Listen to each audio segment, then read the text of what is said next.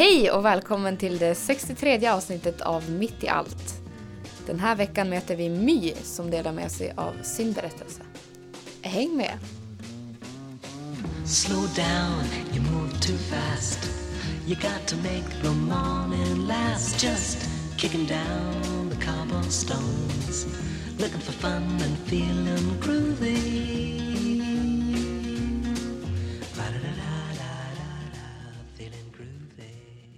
Hej My, Hej Fredrik! hur är läget? Det är bra med mig. Lite trött efter att ha jobbat dygn. Det kan man bli trött av kan jag tänka mig. Det kan man bli trött av. Särskilt om man inte får sova på nätterna. Varför får du inte det? Ja, jag jobbar ju med tonårsgrabbar. Och när man är tonåring så är det visst inte så roligt att gå och lägga sig klockan 10 på kvällen. Är det målet eller? Ja, det är vårt mål att de ska göra det så att de får sova om nätterna. Men eh, deras mål är att vara uppe så länge de orkar. Ja, Så att eh, jag fick gå och lägga mig efter två i natt. okej. Det gjorde jag. Eh, vad jobbar du med? För något? Jag jobbar som behandlingsassistent på ett, eh, ett HVB, eller ett behandlingshem för tonårsgrabbar. Då. HVB? Hem för vård och behandling. Okej. Eller hem för vård och boende. Behandling av? Vi har grabbar med psykosocial problematik, som det så fint heter. Och det kan handla om begynnande missbruk, kriminalitet, utåtagerande beteende. Eller att de på något sätt har, har halkat lite snett. Och behöver hjälp att och hitta tillbaka. Från 14 år sa du? Från 14 år upp till att dagen de fyller 19 kan de bo hos oss. Hur, hur är det att ha ett sånt jobb? Ja, jag brukar säga det att mycket kan jag säga om mitt jobb. Men jag blir i alla fall aldrig uttråkad. Är det. Det är, det är mycket roligt. Väldigt mycket kul.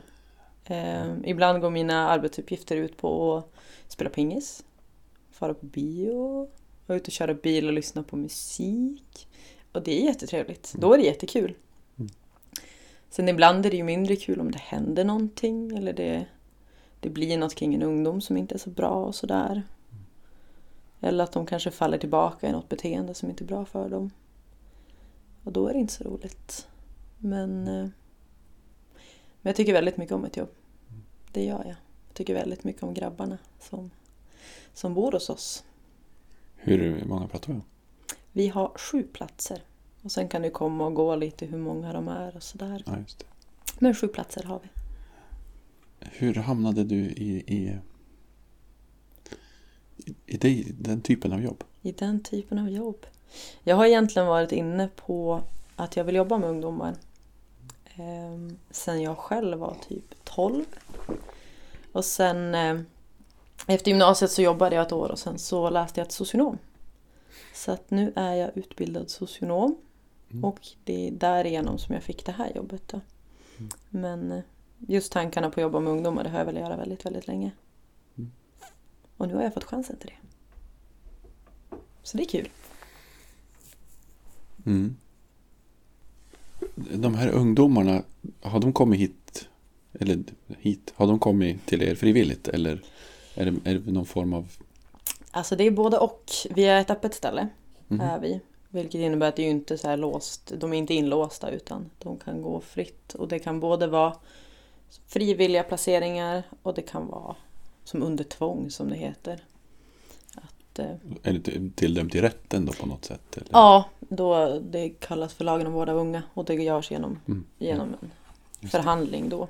Sen kan de också vara dömda till att vara hos oss. Att det är som deras straff för någonting som de har gjort. Att de döms till just ungdomsvård. Ja, okej. Och då kan de komma till oss. Men Så kan det- fortfarande på något sätt komma och gå lite som de vill? Ja, inte riktigt så. Det finns ju regler och rutiner Mm. att följa. Jo, jo. Eh, finns det. Men som sagt, de är inte inlåsta utan de har möjlighet att röra sig fritt i samhället. Och sen så... Det är egentligen om man tänker som i vanlig familj, att man jobbar upp ett förtroende. Och visar dem att, att de kan röra sig fritt så får de röra sig mer fritt. Och visar dem att det inte funkar, nej, då får de ha med sig personal. Så det, är- det är lite upp till dem. Hur fritt de ska ha det. Är det. Hur länge bor de hos er? jätteolika. Det kan vara sex månader, det kan vara två år. Så det skiljer väldigt mycket beroende på, men beroende på problematik, varför man är hos oss, vad det är som har hänt tidigare. Och beroende på hur, hur snabbt det går att uppnå vissa mål och så där, för de har genomförandeplaner och så. Där vi jobbar med olika saker, ja, men med mående och kanske med skolgång. Det kan vara droger, det kan vara kriminalitet. Det kan vara väldigt mycket olika saker. Så att det, det skiljer sig väldigt mycket mellan dem. Hur är det att möta en av de här ungdomarna när de kommer till er?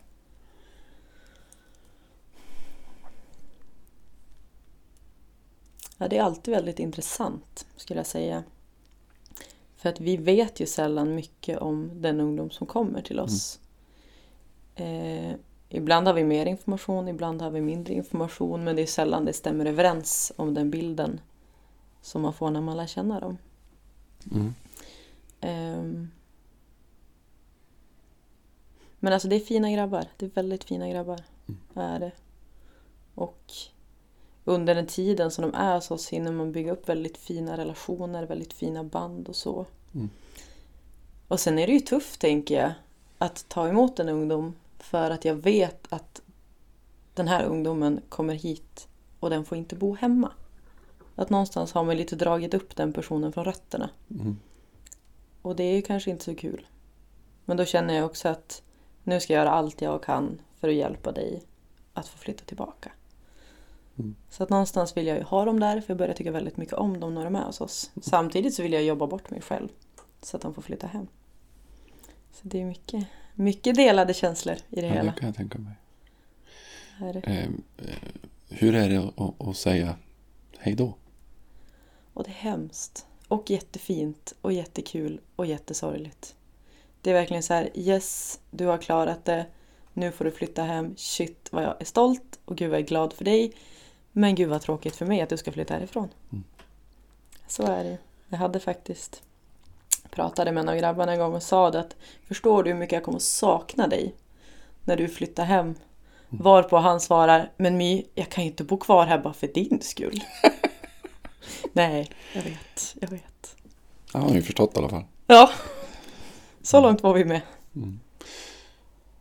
Eh, brukar det funka? Den här. Får ni veta hur det går för dem sen?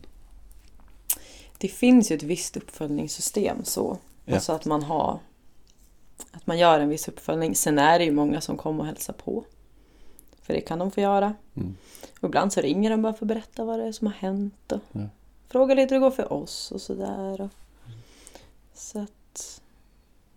Men det är lite det som är på sätt och vis det värsta. Att när de åker från oss så har jag ingen riktig kontroll på vad det är som händer. Mm. Så att... Men jag har tilltro till att de fixar det. Det har jag. Det är väl det viktiga. Det är väl det viktiga, precis. Hur länge har du jobbat där? Jag har jobbat där ganska precis ett år. Vi startade det här stället för ett... Vi, det låter som att jag har gjort det. Det här stället startade för precis ett år sedan så jag var med redan från början. Okej. Gjorde jag. Och det var ju precis efter att jag hade tagit examen då. Det. Så jag halkade in på det på en gång. Mm. Så jag hunnit med lite grejer under mitt, under mitt år där på bygget. Och det här är ungdomar från kusten? kan komma från bara? hela Sverige. Hela Sverige? Ja, Okej. kan de göra. Det är lite beroende på hur långt hemifrån de behöver vara. Vissa kan behöva långt hemifrån och vissa kan behöva ha lite nära. Kanske för att de behöver fortsätta bygga på en relation till en familj. Mm. Eller... Väldigt Just det. olika kan det se ut. Mm. Spännande. Vilket, Det är vilket, spännande. Vilket viktigt jobb. Mm. Roligt jobb är det. Mm. Väldigt roligt jobb. Givande och krävande. Skulle jag säga. Att det... Ja, men det är väl bra när båda de får rymmas Jajamän. i vardagen. Ja, verkligen. Verkligen. Hello, lamppost, what you knowin'? I come to watch your flowers growin'. Ain't you got no rhymes for me? Do it and do do, feelin' groovy. Du jobbar på HVB hem. Mm. Är utbildad socionom. Ja. Eh, utöver det, vem, vem är My? Vem är My?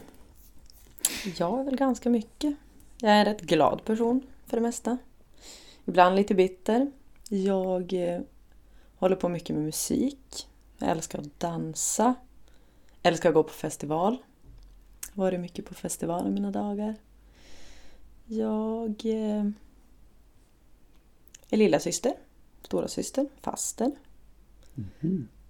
Dotter till världens bästa mamma och bonuspappa är jag.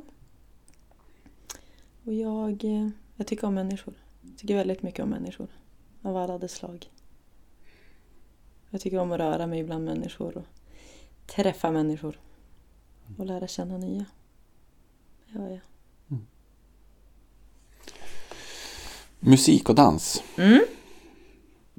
Berätta, vad är musik för dig? Vad är musik? Ja, det är ju världens största klyscha. Men musik är allt för mig, tror jag. Jag, jag både spelar musik, jag sjunger, jag lyssnar mycket på musik. Har varit på fler konserter än vad jag kan räkna till, tror jag.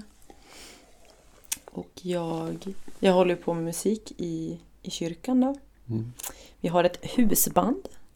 Och vi räknade väl ut häromveckan att jag tror jag har varit med i tio år i det husbandet. Och där jobbar vi mycket med att försöka få in lite nyare musik i kyrkan. Mm. Som kanske tilltalar ungdomar lite mer. Men det har även visat sig att det tilltalar de äldre också. Så det är kul. Eh, Och dansa har jag gjort sen... Eller jag började dansa när jag var sex år. Så dansade jag tills att jag var 20 och då skadade jag knät. Och sen gick det bara ett halvår och sen så gick höften sönder. Så eh, idag så dansar jag ju inte som organiserat, jag tar inga lektioner. Men i veckan när jag dansade så mycket hemma att jag hade sån träningsverk igår att jag knappt kunde gå. Så dansar jag ju ändå. Mm. Det gör jag. Kan du använda musiken i ditt jobb på något sätt? Ja, alltså musiken är ju mycket. Är ju. Men... eh, Och ibland så kan man använda det som ett sätt att... eh, Att connecta. Med ungdomarna till exempel. Det är en himla höjdare när de upptäcker att man kan någon låt som de tycker om. Då blir man lite smygpoppis. Men sen så, jag menar, ibland sitter vi och har lite gitarrlektioner och gör sådana saker. Är det gitarr som är... Jag spelar gitarr och sjunger då mest. Mm. Jag spelar lite keyboard ibland. Mest när jag egentligen ska städa. För det är mycket roligare. typ. Mm. Jag, jag håller med. Då är vi överens. Gud vad skönt. Verkligen. Verkligen. Eh, hur... Du spelar i, i kyrkan, säger du. Hur kom du i kontakt med, med kyrkan?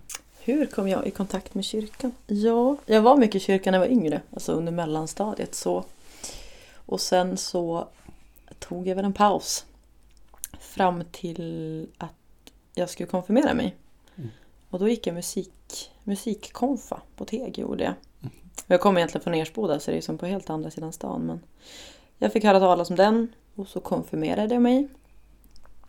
Och under min konfirmation så lärde jag känna ett gäng som jag kom väldigt bra överens med. Vi trivdes väldigt bra med varandra. Och vi ville ju fortsätta hänga. Och då var det ju någon som nämnde att det fanns en ledarutbildning i kyrkan. Så då sa vi att men, men vi går den så kan vi fortsätta hänga. Så vi gick den här ledarutbildningen tillsammans och i somras gjorde jag nog mitt nionde år som konfirmationsledare. Tror jag. Och i samband med det här så kom jag i kontakt med eh, en kille som heter Johan som jobbar som musiker. Som eh, frågade om jag ville vara med och starta upp det här husbandet då. Och på den vägen är det. Sen har jag som blivit kvar i kyrkan. Mm. Tack och lov. Mm. Vad, vad betyder kyrkan för dig? Och hur ska jag svara på en så stor fråga? Kyrkan betyder väldigt mycket för mig. Och främst den gemenskap som jag har fått via kyrkan. Mm. För jag har, det är ju både en plats där jag får vara mig själv. Där jag har fått utvecklas som människa. Där jag har fått lära mig jättemycket om mig själv. Ehm, Och ett ställe där jag fått lära känna så fruktansvärt många fina människor. Majoriteten av mina bästa vänner idag har jag lärt känna via kyrkan. Och det är människor som jag konfirmerades med, gick ledarskolan med. Jag har några gamla konfirmander faktiskt som är några av mina närmaste vänner idag. Och jag vet helt ärligt inte vad mitt liv skulle vara idag utan kyrkan. Jag har ingen aning om hur det skulle se ut. För att det är en så stor del av det jag gör i mitt liv.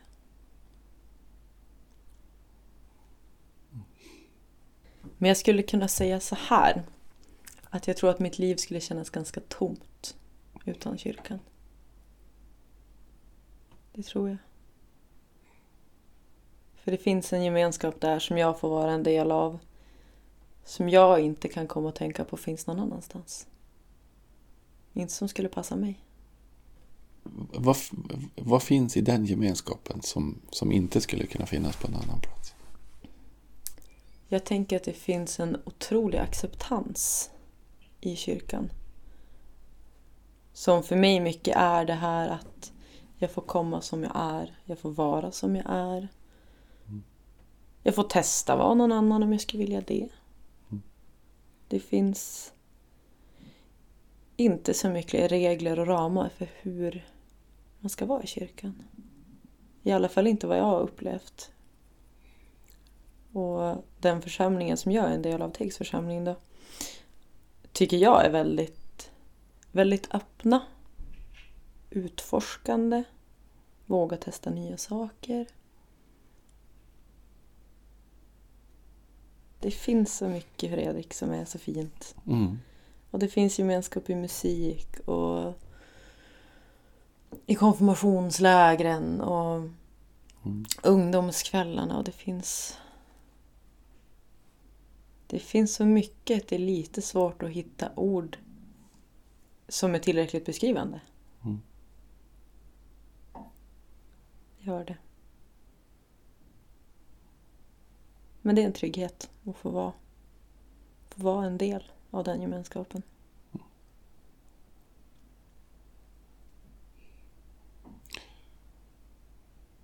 Det är fantastiskt stora saker att säga. Det är stort.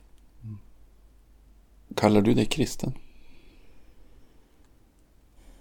Jag har faktiskt länge sagt att jag är troende. Men att jag inte vet om jag kan kalla mig kristen. Har jag.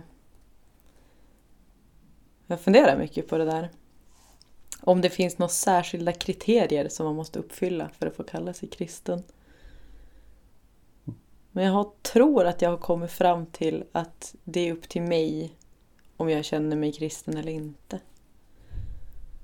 Mm. Och jag tänker att jag är troende. Det är jag säker på i alla fall. Att jag tror på någonting större. Jag tror att det finns någonting som är Gud. Och så tänker jag att i och med att jag är aktiv inom kyrkan så kanske jag också är kristen. Men vem vet?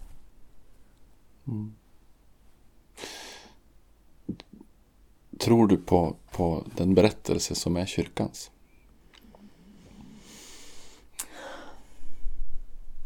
Delvis. Jag tänker att det finns mycket i kyrkans berättelse som är som är klokt, som försöker säga någonting som vi behöver lyssna till.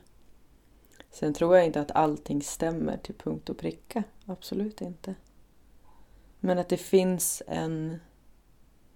Det finns ett budskap. Det finns ett budskap. Och det tror jag på. Men det finns många budskap. Som jag tycker att vi människor här i världen borde ta till oss. Vilket budskap är det? Tänker du? Du ställer så svåra frågor Ja, jag nöjd Fredrik. faktiskt. Det är också så här, det är en sån stor fråga. Det finns så många budskap och så mycket fint som sägs i kyrkans värld. Men mest tänker jag att det handlar om det här med hur vi ska vara mot varandra. Att det finns så många fina berättelser som talar om för oss hur vi är en god medmänniska. Och det tänker jag är jätteviktigt i det samhälle vi lever i idag. För vi lever i ett ganska egocentriskt samhälle. Tycker jag. Ja, jag håller med. Och där tänker jag att vi måste ju fundera på men fundera på det, alla människor vi har runt omkring oss. Och komma ihåg att vi är inte den enda som vandrar på den här jorden, utan vi är fler. Och att vi kan hjälpa varandra. Varför tror du vi har så svårt för att komma ihåg det?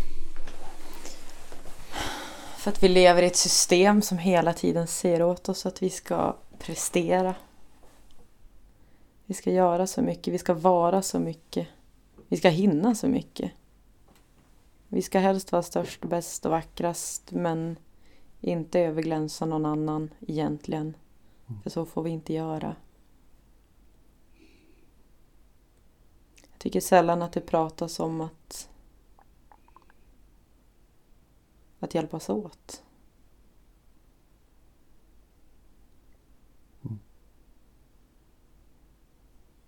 Och det tycker jag att vi ska göra. Det- Det här med att hjälpas åt. Mm. Eh, din bit i det, hur, hur ser den ut? Det beror på vart jag är.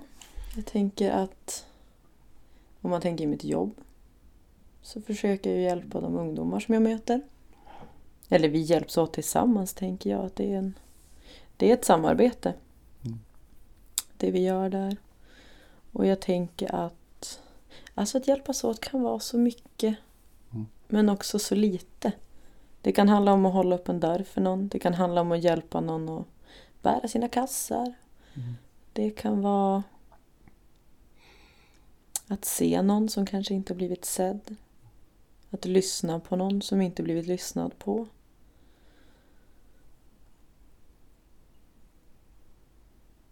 Och jag försöker att jag försöker, jag ska inte säga att jag alltid lyckas, men jag försöker ofta att se människor som kanske inte syns så mycket.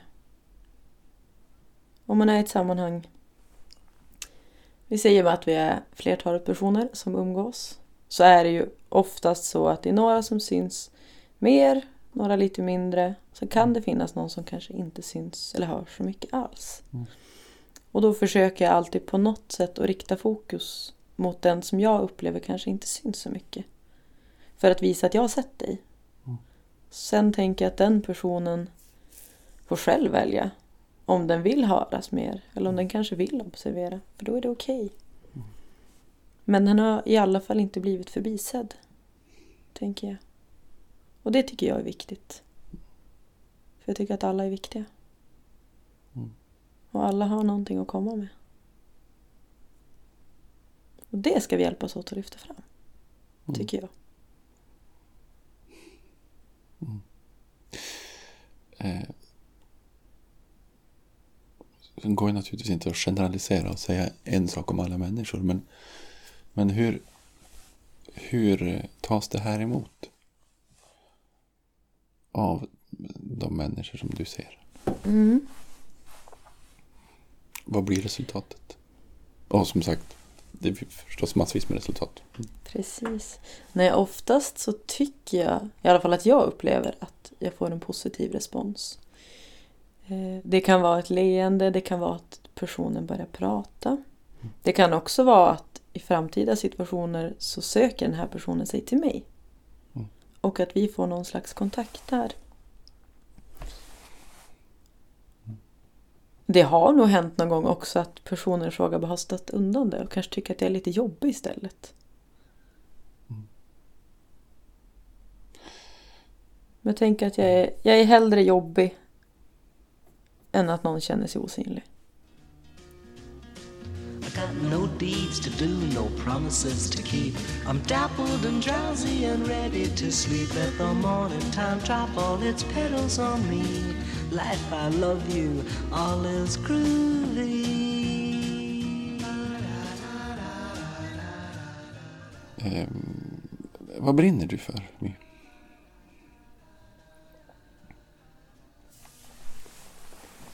Det här är också en jätteklyscha, men jag brinner för att hjälpa andra människor. Ja, ja. Varför är det en klyscha? Jag vet inte. Det känns som någonting som vi har lätt för att säga. Men kanske svårt för att göra. Det är lätt att säga att jag vill hjälpa människor och jag ska hjälpa människor. Men vad gör vi egentligen? Gör vi någonting? Det må vara en klyscha. Men det är så jag känner. Vad är det som gör, tror du, att vi har så svårt för att göra det då? Vad är det som hindrar dig de gånger du inte känner att du lyckas? Jag tänker att det kan vara svårt att veta för det första hur. Mm. Hur man ska kunna göra, eller hur jag ska kunna göra. Mm. Svårt att veta hur det tas emot, som sagt. Att det kan vara så att, att någon bara stöter ifrån sig det. Men jag tänker att det alltid är värt ett försök. Och sen får det gå som det vill. Jag tänker att så länge vi försöker göra någonting som vi tänker är bra så tror jag att vi gör någon skillnad. Eller så vill jag tänka att det är för mig i alla fall.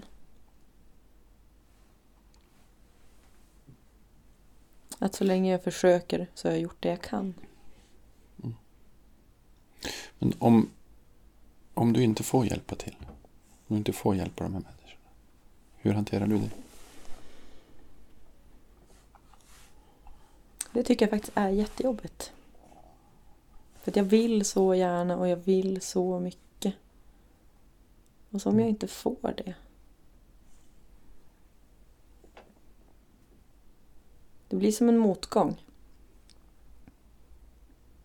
Som jag, jag måste ju ändå acceptera om personen inte vill. För alla har rätt att, att säga nej till exempel. Att inte ta emot en hjälp som jag kanske kan erbjuda. Sen måste jag nog bara inse att jag är inte rätt person för att hjälpa alla kanske. Ibland kanske de behöver någon annan eller någonting annat än vad jag kan ge. Och då är det viktigast att de får det, inte att jag får känna att jag får hjälpa.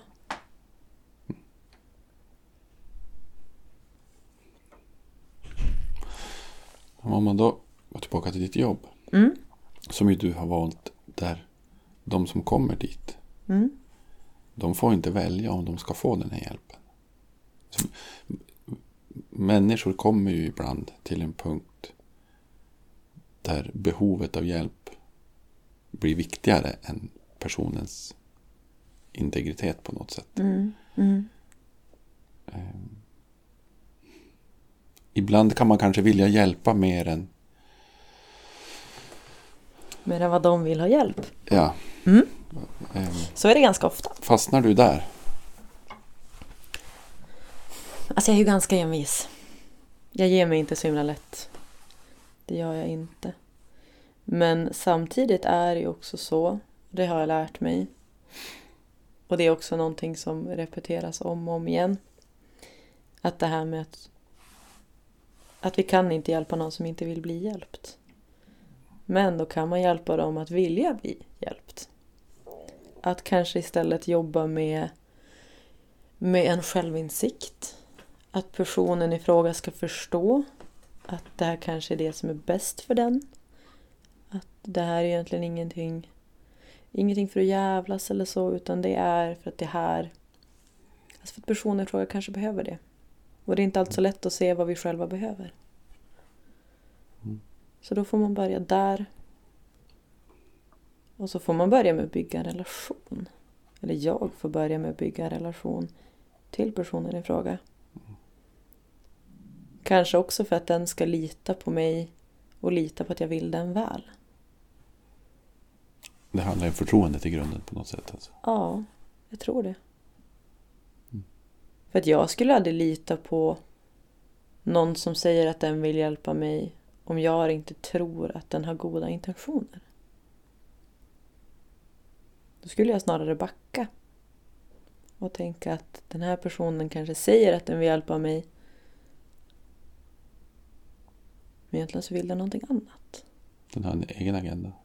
Ja, lite så. Där tänker jag att ett förtroende är jätteviktigt.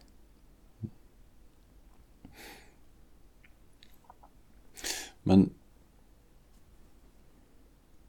att jag förstår att jag behöver få hjälp med en förändring i mitt liv. Tänk att det hänger inte nödvändigtvis ihop med att jag vill att den förändringen ska bli till. Det gör det absolut inte.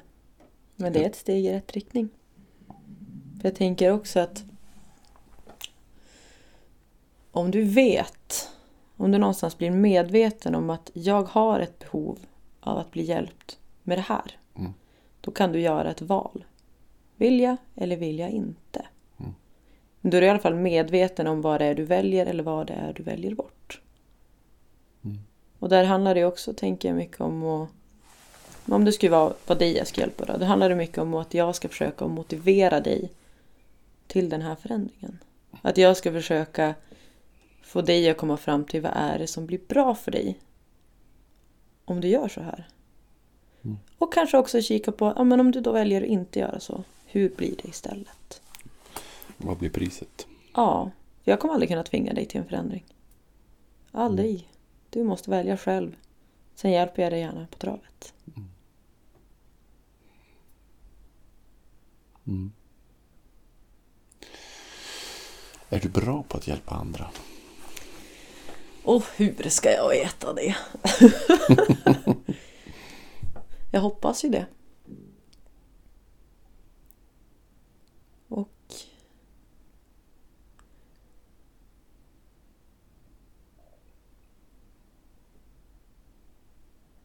Om man tittar på mer i mitt privatliv så så har jag märkt att folk har väldigt lätt för att alltså få ett förtroende för mig och förlita sig på mig. Och söka sig till mig när det är någonting. Och det tänker jag borde vara ett tecken på att någonting rätt gör jag. Att jag kan ju ändå inte vara helt ute och cykla när jag försöker räcka ut en hand åt den personen. Sen om jag är bra på det eller inte, det kanske någon annan borde svara på. Än Mm. jag. Nu fick du svara på det. Nu fick jag ju det. Mm. Jag vet inte, men jag hoppas det. Det gör jag. Hur är du på att ta emot hjälp? Då? Ja, om man måste svara ärligt så är jag nog rätt värdelös på det faktiskt. Jag kan själv, tror jag. Fast jag inte alltid gör det. Men det är inte en utav mina starka sidor. Varken att be om hjälp eller att ta emot hjälp. Varför tror du att det är så?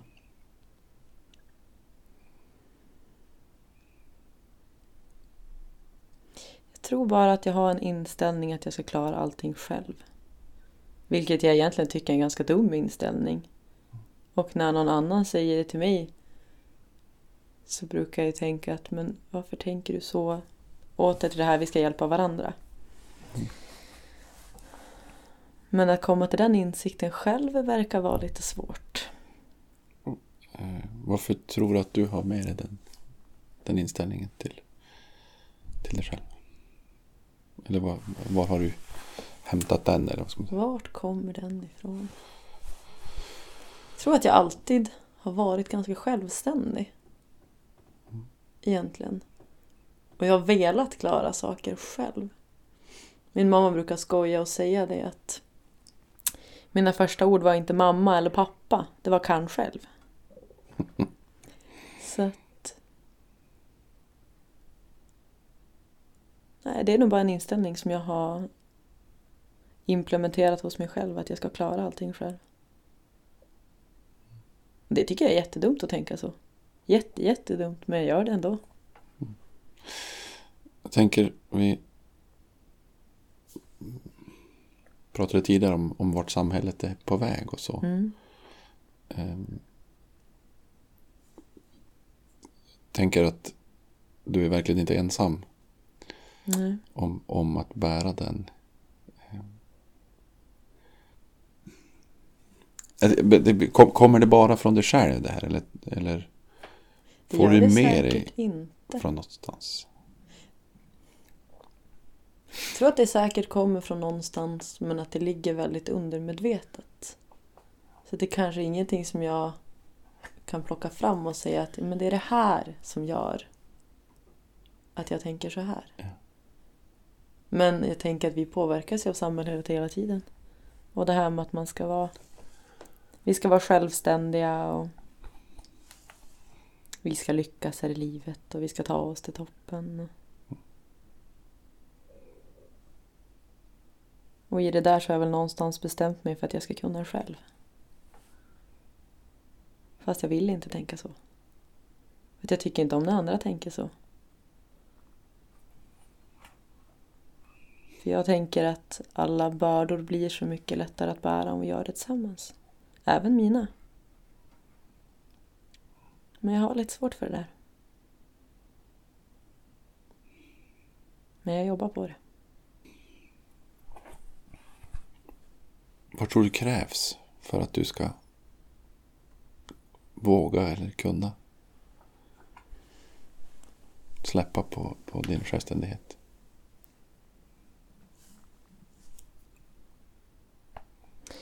Det krävs ett otroligt förtroende till den eller dem eller det som vill hjälpa mig.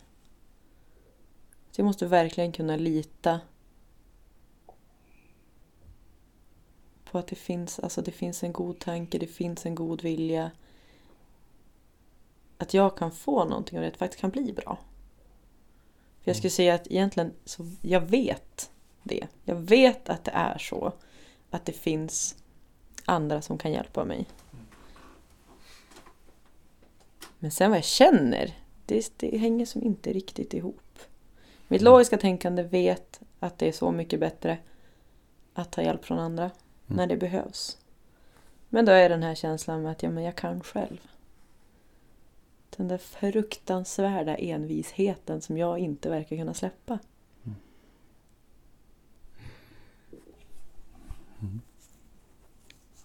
Men jag ska bli bättre på det. Eller jag ska försöka bli bättre på det i alla fall.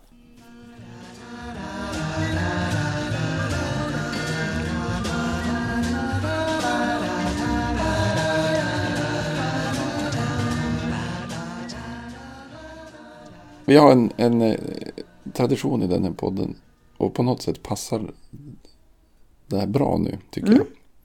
Du ska få en fråga från en tidigare gäst. Och så ska du eh, sen få ställa en fråga själv till nästa gäst såklart. Yes. Och frågan som du ska få. Mm. Om du fick välja vilken superkraft som helst. Vilken skulle vara din superkraft då? Och hjälp. Nu bad jag om hjälp. Hör du det? Mm. Det går framåt här. Mm. Vilken superkraft som helst.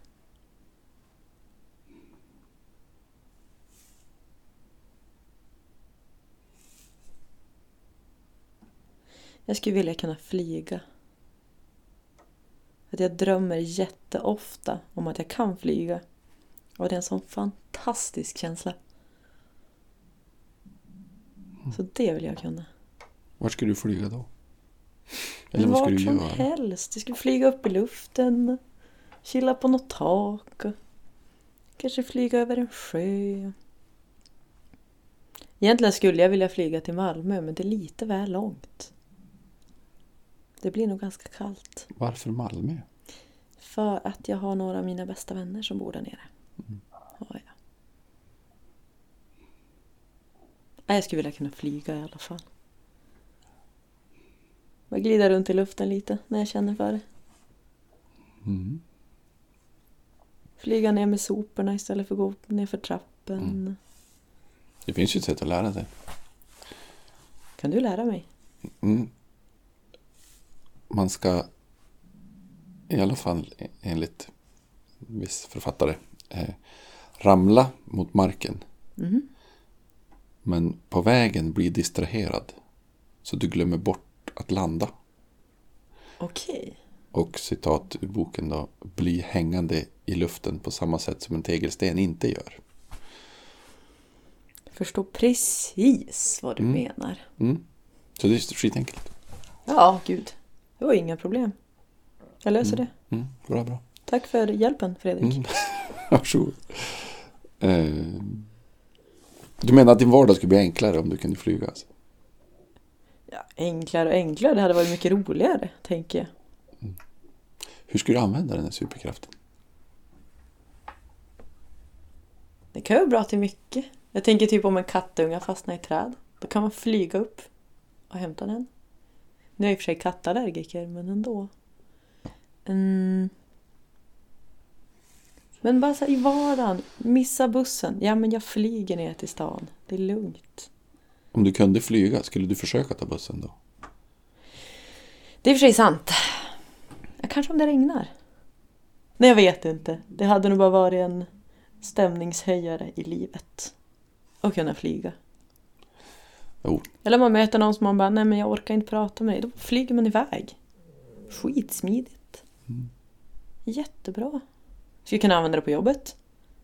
Om någon av grabbarna är försvunnen, då kan man bara flyga upp och så kan man kolla sig upp i luften vart de har tagit vägen någonstans.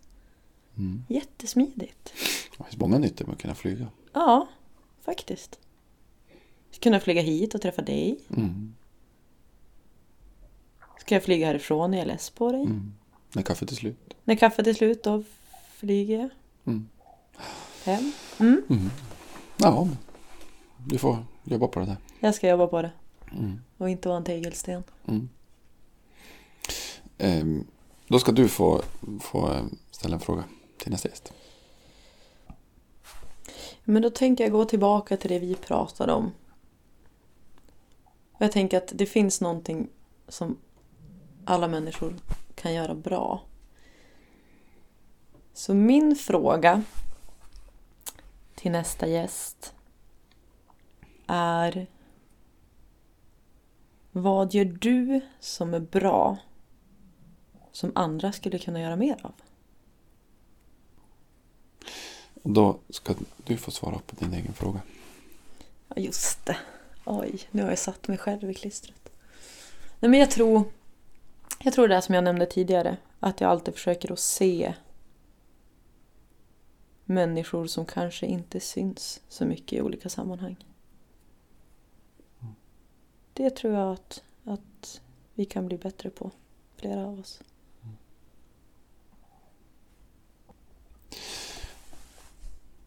Jag har funderat lite grann eh, med tidigare gäster som, som är på väg mot studenten. Mm. Eh, om, om, eh, om framtiden. Mm. Eh, och och eh, vad händer när systemet liksom slutar ta hand om en på det sätt som det har gjort. Jag har inte ställt frågan på det sättet i och för sig. Men, men så, eh, du har gjort den resan. Mm. Eh, hur blev det? Blev det som du trodde? Hur, vad trodde du? Det blev ju faktiskt precis som jag tänkt mig. Otroligt nog. Jag tog min socionomexamen som jag planerat att göra ganska länge.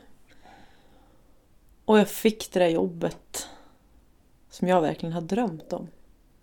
Det var precis det här som jag ville jobba med. Och nu får jag göra det. Så jag är lyckligt lottad. Ska jag säga. Var det svårt?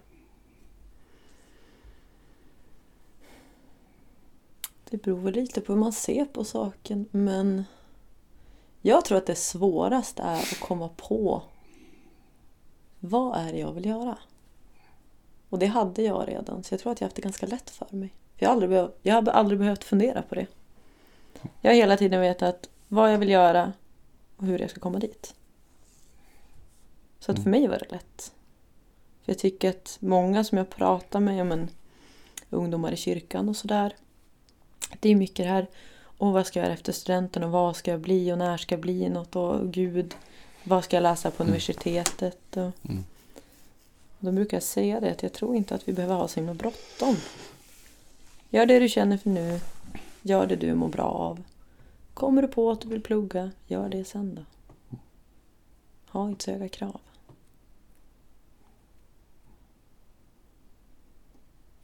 För det brukar lösa sig ändå. Du sa att när du var 12 visste du att du skulle jobba med ungdomar. Mm. Jag visste att jag ville Ja, att du ville det. ungdomar. Ja, precis. Ursäkta. Ehm, n- när visste du att du skulle bli socionom? Mm. Ja. Eller att, när, att du ville bli socionom? Alltså jag visste nog ganska tidigt att det var en sån utbildning som jag ville ha för att jag ville jobba inom det här. Sen visste jag ju inte att det hette socionom. Det, det kom jag ju på senare. Mm. Men jag undrar om det var... Kan det ha varit i början på gymnasiet tror jag. Som jag alltså helt bestämde mig så för att jag ville gå socionomlinjen. Och läsa alltså socionomprogrammet. Mm. Men jag har som hela tiden varit inne på den. På det spåret. Ja, ja. Sen tog det några år innan jag lärde mig vad det hette. Ja, ja. Men nu vet jag. Socionom hette det Mm. visst. Men du valde ändå att jobba ett år. Mm, jag gjorde det för jag visste inte om jag ville plugga i Umeå eller om jag ville flytta någonstans och plugga. Mm. Och jag fick ett heltidsjobb direkt efter studenten. Eh, så jobbade jag på ett försäkringsbolag. Eh, där trivdes jag också jättebra. Mm. Mm. Så då jobbade jag ett år och så funderade jag på vart jag ville plugga då. Mm. Och sen så, jag tror till och med att det var så att jag missade ansökningsdagen. När jag skulle söka in där i början. Så därför blev det lite mer fördröjt. Men det var ganska skönt att jobba ett år först. Mm. För jag var jätteless på skolan när jag gick ut gymnasiet. Vad pluggade du på? På gymnasiet gick jag samhällslinjen med dansinriktning. Ja, Gjorde jag. På Umeå internationella. Så det var en del språk och lite resor och sådär. Schysst. Mm, det var rätt nice. Alltså, jag gillade inte gymnasiet men det var rätt nice att resa och dansa. Och... Mm. Var det. Eh, du pluggade här i Umeå. Jag pluggade här i Umeå till slut så blev det så. För att jag hade jobb då, där jag fick fortsätta jobba extra. Så hade jag lägenhet och så hade jag kyrkan. Som jag inte riktigt var redo att lämna. Hade jag. Mm. Så jag blev kvar här. Skönt. Mm, rätt smidigt. Kanske lite tråkigt men jag är ändå glad att jag pluggade här. Ja, tänk att det finns för och nackdelar. Ja, det gör det. Det är en helt annan värld att vara student också. Än att vara som en vanlig Umeåbo. Upptäckte jag när jag började plugga. Det finns en helt annan värld vid universitetet som jag inte kände till. En bra värld. En bra värld, faktiskt. Det var det. Det fanns mycket som jag inte visste fanns. Det blev ju ändå så att jag lärde känna personer från hela Sverige i och med att de åkte hit och började plugga. Ja, just det. Mm. Jag hade en väldigt bra klass. Så att jag är glad att jag valde att att stanna i Umeå. Ja, ja.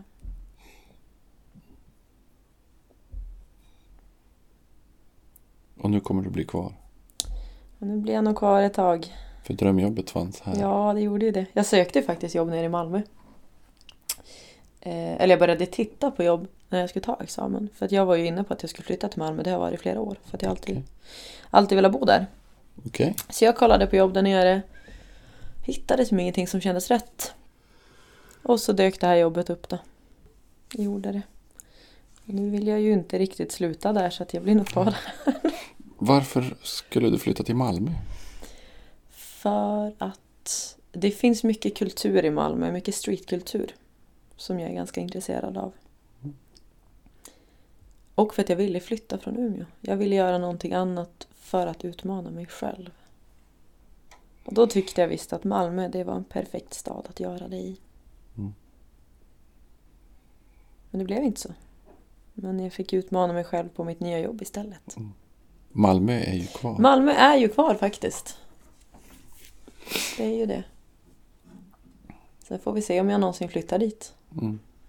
Jag tycker egentligen om Umeå. Jag vill bo här. Det är ju en härlig stad på många sätt. Det är det. Jag har alltid sagt det att jag skulle flytta någonstans ett par år för att ha bott någon annanstans. Men sen ska jag tillbaka hit. För det här är det som är mitt hem. Jag vill leva, jag vill dö i Umeå. Schysst. Eh, då får vi säga tack så oerhört mycket My för att du kom efter nattjobb, dålig vila eh, och var med och delade dina tankar i våran Tack för att jag fick komma hit. Tack för inbjudan. Och du ska få välja en låt som avslutning. Eh, och då får du välja... Ja, du får berätta vilken låt du har valt och kanske gärna varför du har valt den. Men som jag sa från början är jag en ganska glad person. Så att jag kommer att välja en låt som alltid gör mig glad. Och det är Mbap med Hansen. Och är det någon som lyssnar på det här som känner mig kan jag garantera att de tänker så himla typiskt ni att välja den låten. Så den vill jag ha. Mbap!